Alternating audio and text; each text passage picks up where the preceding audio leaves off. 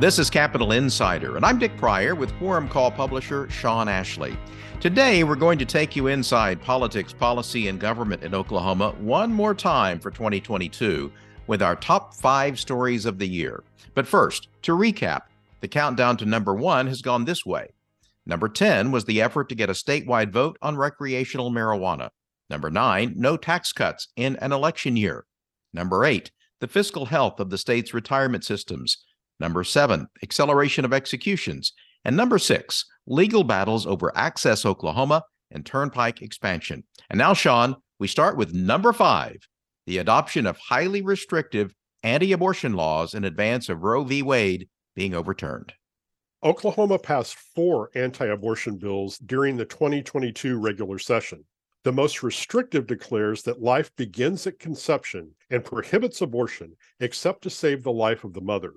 Two of the others made performing an abortion a felony, punishable by up to 10 years in prison.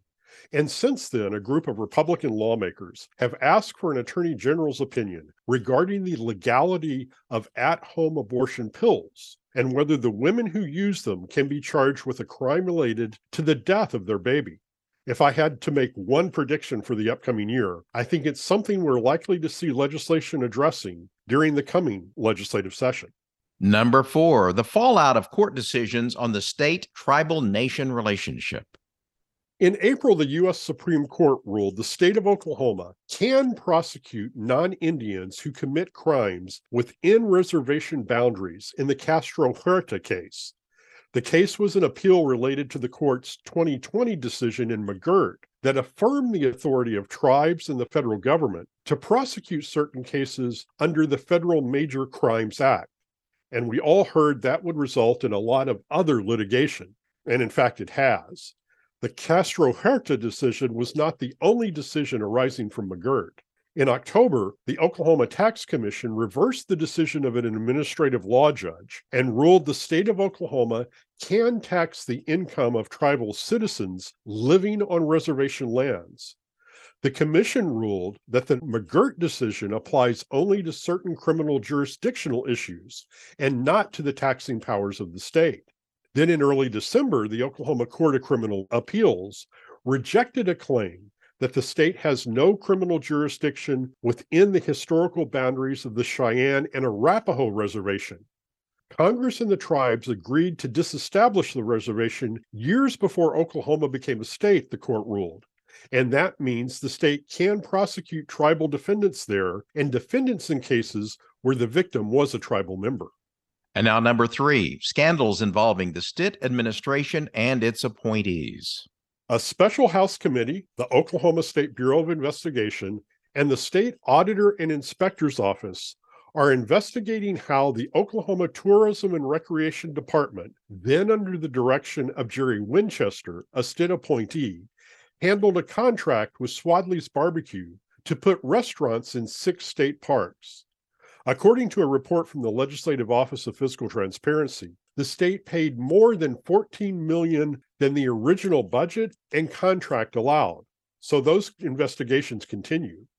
In July, a federal audit found problems with how some of the nearly $40 million in governor's emergency relief funds or GEER funds were managed and spent by the state of Oklahoma. One of those programs was overseen by Superintendent elect Ryan Walters, prior to his appointment as Secretary of Education. The state could still be required to pay back some of those funds, depending on the findings of federal officials. And one controversy we may hear more about in the coming year is a plan by the Friends of the Governor's Mansion to build a new home on the current mansion grounds for the state's chief executive using private funds. The number two story of 2022 conflicts between the legislature and the governor. Lawmakers in May changed the way they were distributing the state's $1.87 billion of American Rescue Plan Act funds, effectively removing Governor Stitt from the process. According to Stitt, they also excluded him from much of the budget process for the current fiscal year. Governor Stitt did not sign into law many of the ARPA bills, allowing them to take effect absent his signature, and he also did not sign most of the bills related to the fiscal year 2023 budget. And remember in March, Senate President Pro Tem Greg Treat's school choice or voucher bill that was backed by the governor failed to win Senate approval, and much of the opposition came from Republicans. And the number one story of 2022 on our Capitol Insider Top 10 Countdown the reelection of Kevin Stitt to a second term as governor. Going into the general election, it seemed like the governor's seat might be up for grabs. But Stitt defeated Superintendent of Public Instruction Joy Hofmeister, who changed parties and became a Democrat in 2021.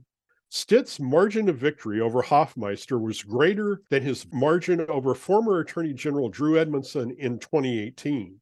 Is that a mandate? Uh, maybe not. Stitt's vote total was the lowest of any of the general election winning candidates in other races on November's general election ballot. And House Speaker Charles McCall has noted that Stitt's margin of victory, although greater than his original election, was not as big as the margin of victories notched by some of the House Republican caucus members. And remember, too, Stitt's hand-picked Attorney General, John O'Connor, failed to advance in the June primary election, falling to Gentner Drummond.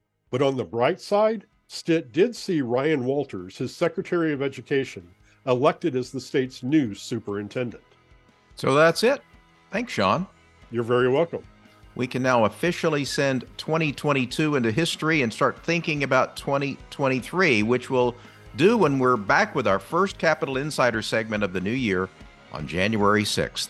If you have questions, email them to news at kgou.org or contact us on Twitter at KGOU News and at Quorum Call Sean. Until next time with Sean Ashley, I'm Dick Pryor. Happy New Year, everyone.